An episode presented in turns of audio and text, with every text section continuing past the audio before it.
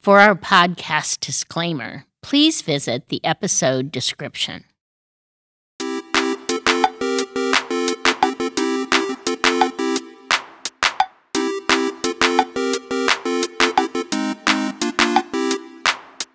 Dora Arroyo, thanks so much for coming to What the Heck is Happening in HR. Let me let the folks know a little bit about you. So, Dora and I met many years ago, and we have a great friendship. And she has an amazing background. She has a bachelor's in business administration and an MBA with an HR concentration from St. Leo University. She is a retired Army Sergeant First Class, born in New York, raised in Puerto Rico, and ended up here in Tampa, as many of us do, following family. So the Tampa region's super happy to have her here, and I'm very happy to have you here. So thanks so much for being here. Well, thank you so much and good morning. And thank you for having me. It's a honor to be here. And um, hopefully, I can spread some great information and insight. Well, good. And you have such wonderful experience with manufacturing, and you're in medical devices and mm-hmm. medical products now. So I'm really glad to be able to hear some of this. So ta- let's talk first about talent acquisition today. We've got the great resignation, the tsunami of changes that are coming. Is it really that hard to find everybody? Oh my gosh. I think it's always been a challenge to find uh, talent, right? And and given the years, you always have to find something different, right? Try something different. Do research. See what other companies are doing. Um, sometimes I do spend nights thinking about how can I bring people to the organization. And yes, in post COVID has been a challenge finding talent, specifically for manufacturing and for a company that's 24 7 operations. I mean, who wants to work mm. a second and third shift? Right. Mm. But believe it or not, there are people out there that want to work second and third shifts. They want to have part time jobs. They want to have additional jobs overtime and so forth. The niche is finding those folks. Where are they? Mm-hmm. And you mentioned on manufacturing, and that's mm-hmm. still, I mean, you and I worked many years ago, and manufacturing was a problem then, trying to find some of those skilled trades folks. So you're still having some issues. Some issues, yes. Yes, I believe so. Uh, specifically, your manufacturing jobs can be uh, found more predominantly up in the north, mm-hmm. right? Everybody's up north. And and if they're not here, let's go search for them up north. Let's pay for their reload. Let's bring them down here, specifically if they have some good skills, right? Is it difficult? Yes, but there are programs out there through Career Source or Learning Alliance where you can teach folks some of the skills of the trades that we need. Yeah. And how do you find the folks that will fit your culture? How do you how do you discern that? That's a great question, right? Um, so the, defining the culture in our organization, right? Let me tell you, we've had folks that have been there for over 35 years. And this know? is at Bausch and Lomb. This is Bausch mm-hmm. and Lomb we're mm-hmm. talking about. And we're talking about a few folks. So um, our culture is a kind of a family environment, but at the same time, it has corporate in it. So mm-hmm. we're able to leverage that given that we're very decentralized at our location, so we could have our own culture. You know, we could have employee activities, we could have learning and training, we could have a lot of different things.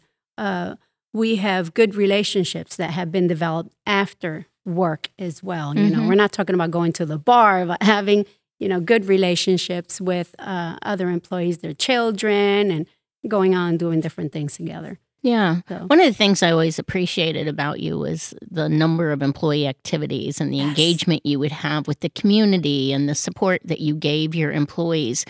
And you were always very creative about it. And that creativity seems to have flowed over into your recruiting uh, parts. I want to talk about this unique drive through job fair that you had. Tell me where the idea came from. Oh my gosh, doing research. You know, COVID made me do a lot of research and reading.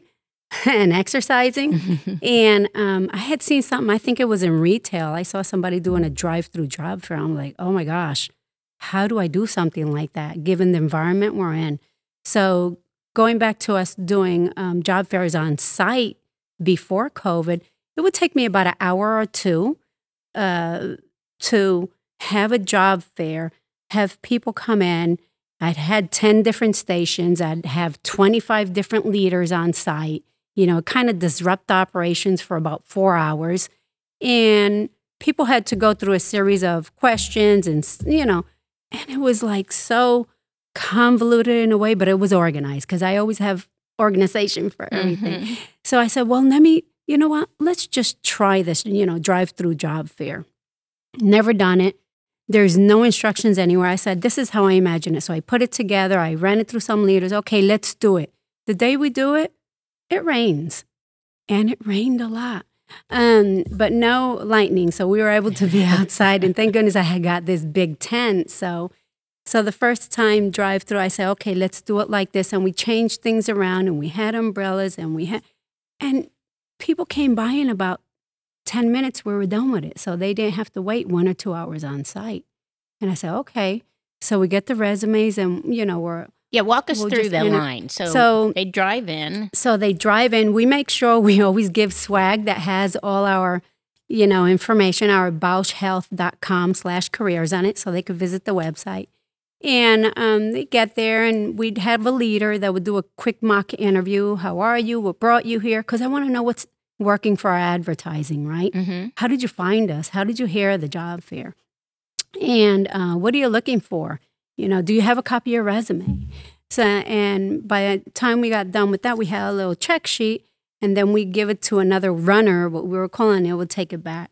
And that was basically it. And if they fit what we were looking for, we will go ahead and call them back for a full interview. Mm-hmm. Did you yeah. do like mini interviews on site? We on, we would only have one or two of them because if we found a, a applicant that came in and wowed us, is like, hey, why don't you just come in real quick? Mm-hmm. And remember, this was also during COVID, so there was a lot of the, you know, social distance, the mask. We want hand sanitizers. Let's make sure everybody is safe. We don't want somebody coming into an organization, and, hey, I went to Bausch and Lomb and I got COVID, right? Right. So we wanted to make sure we took all those precautions. So we did have a couple of on sites on the spot, and we actually ended up hiring some of those folks. And given that we have full time positions and temp positions through Kelly, we work with Kelly Services, and we have actually about 70 temps with them now temp to perm positions are a lot of them. Mm-hmm. Um, so that was kind of like the process, and we thought, hey, this kind of works. I said, okay. Mm-hmm. So then you did we, it more than once. Then we had. I said, okay, so this is easier. I don't have to bring all these people in. I don't have to set everything up. I don't have to spend four hours. you know. So let's try a drive through barbecue lunch job fair. That's a mouthful, right? Um, and I said, okay, let's have a barbecue. Let's see, people will just come by, grab lunch, grab a swag bag, give us a resume, and let's go through there. So we did all the advertising I usually do, sent it out. Lo and behold, it rains again. Jeez it rained. So then um, we still had a couple of folks that came by. We still did a couple of interviews and we still ended up hiring some people. It wasn't the amount of people I expected. I was always used to seeing two and 300 people come for job fairs on site. Mm-hmm. But that kind of changed the dynamics also. Mm-hmm. Yeah. So are you glad you did it? Absolutely. That, I think that's the way to go because thinking about it, people are looking for fast customer service. Everything is fast, fast, fast. Efficiency mm-hmm. right?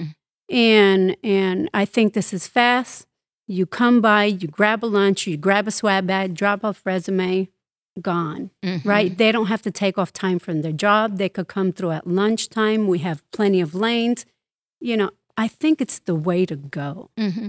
Hey, Dora, um, we talked just for a second about culture, and you got this idea of reading, and I love the application of things that go across industries. Um, and you got this idea from retail. Did you have any pushback from the management or the senior management to go, hold on, that's not who we are. That's retail, wrong business. We can't, that would be too informal. You know what? I'll tell you something about my leadership team. I am so engaged with them. They are so open. They are one of the best teams I have ever worked with. They let me do all this nonsense stuff that works out. Mm-hmm. They let me do all this engagement things with the employees, the contest. They are open to a lot. And we're very transparent. If they don't think, nah, this is, I don't think it's going to work, I have a very good engaged leadership team, and, and it really helps. That's amazing. That's amazing. So, what would be a tip you would share someone if they're listening to this and now they're going, well, maybe I'll try this and I'm going to try and influence my leadership to be able to do this? What, what's a tip you have for them? Well, unless they have something better, I would suggest to try this out. You know, if something doesn't work, so what? It doesn't work. Try something else. If that doesn't work, try something else. Eventually, something will work. And you just tweak it in the long run.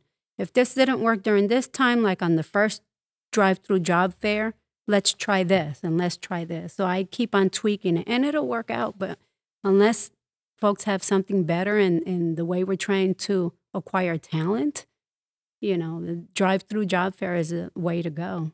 Great. Well, thanks so much for sharing that today and that real life story and, and a tip for somebody.